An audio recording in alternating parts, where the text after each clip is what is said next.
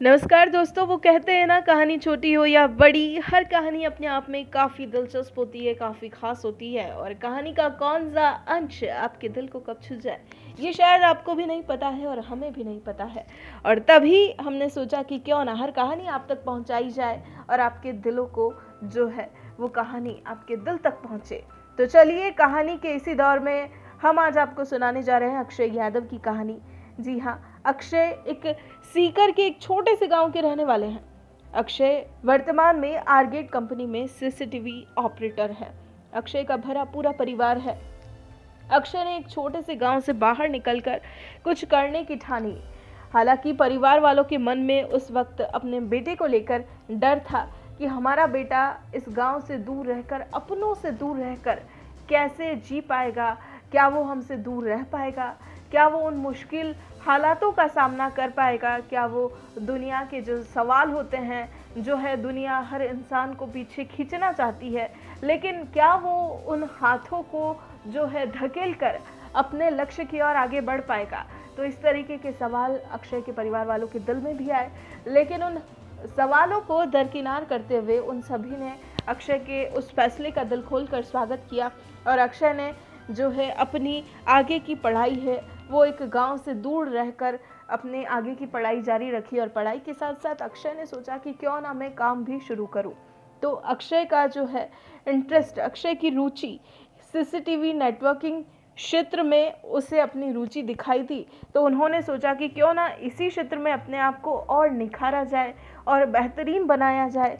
तो इस क्षेत्र में उन्होंने आगे और पढ़ाई की और उनका जीवन इसी तरीके से आगे बढ़ता गया और वो इस क्षेत्र में जो कहते हैं ना, प्राथमिकता हासिल कर और एक बेहतरीन रूप में निखर कर आए।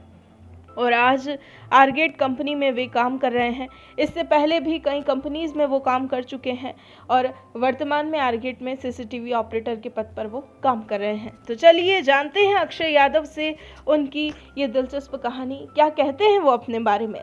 तो सुनिए आप भी। मेरा नाम अक्षय कुमार यादव है। मेरे पिताजी का नाम श्री सुभाष चंद्र यादव है। मैं सीकर डिस्ट्रिक्ट के विलेज मीना के नांगल से रहने वाला हूँ। मेरे घर में नौ मेंबर हैं टोटल पापा, मम्मी, एक छोटा भाई है और दादी जी हैं, ताऊ ताई और उनके दो लड़के हैं। मैंने मेरी पढ़ाई सरकारी स्कूल से ही की थी, शुरुआती दौर में। गाँव के अंदर इतना कुछ सोर्स से नहीं था बाहर में बट शुरू से एक सीखने की चाह थी बाहर निकलने का मेरे अंदर। तो फिर मैंने अकेले रह के गाँव से बाहर जाके तीस चालीस किलोमीटर वहीं रह के मैंने अपनी टेंथ, ट्वेल्थ कंप्लीट की। उसके बाद में मैंने अपनी ग्रेजुएशन के लिए ऑनलाइन अप्लाई किया और फिर मैंने आरगेट को ज्वाइन किया। प्रजेंट टाइम में आरगेट में सीसीटीवी ऑपरेटर की पोस्ट पे हूँ। मैं इस प्रोफेशनल में सीसीटीवी की लाइन में कम से कम पाँच साल हो गए मेरे को पूरे।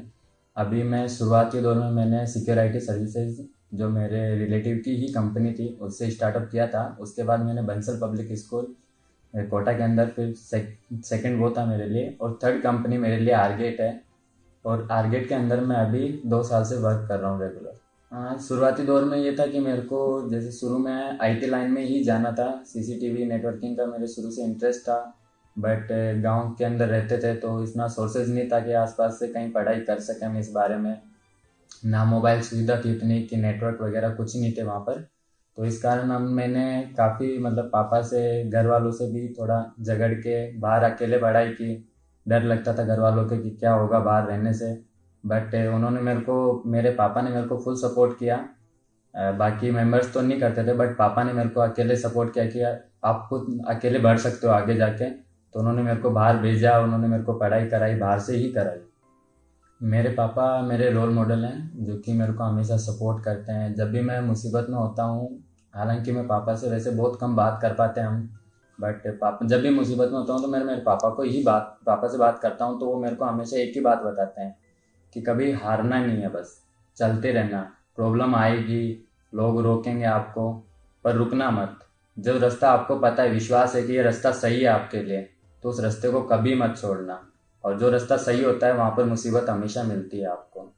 सीसीटीवी लाइन में आने के लिए कंपलसरी ट्वेल्थ तो कंपलसरी है बट उसके बाद में आपके पास ग्रेजुएशन का कोई भी एक सर्टिफिकेट होना चाहिए, जो नॉर्मली आपको स्किल्स टेस्ट करने के लिए पता होना चाहिए कि ये क्या चीज़ है, जैसे सीसीटीवी की फुल फॉर्म वगैरह सब चीज़ें सीसीटीवी में क्या क्या यूज़ होता है, उन चीज़ों का नॉलेज आपके पास ज़रूरी होना चाहिए।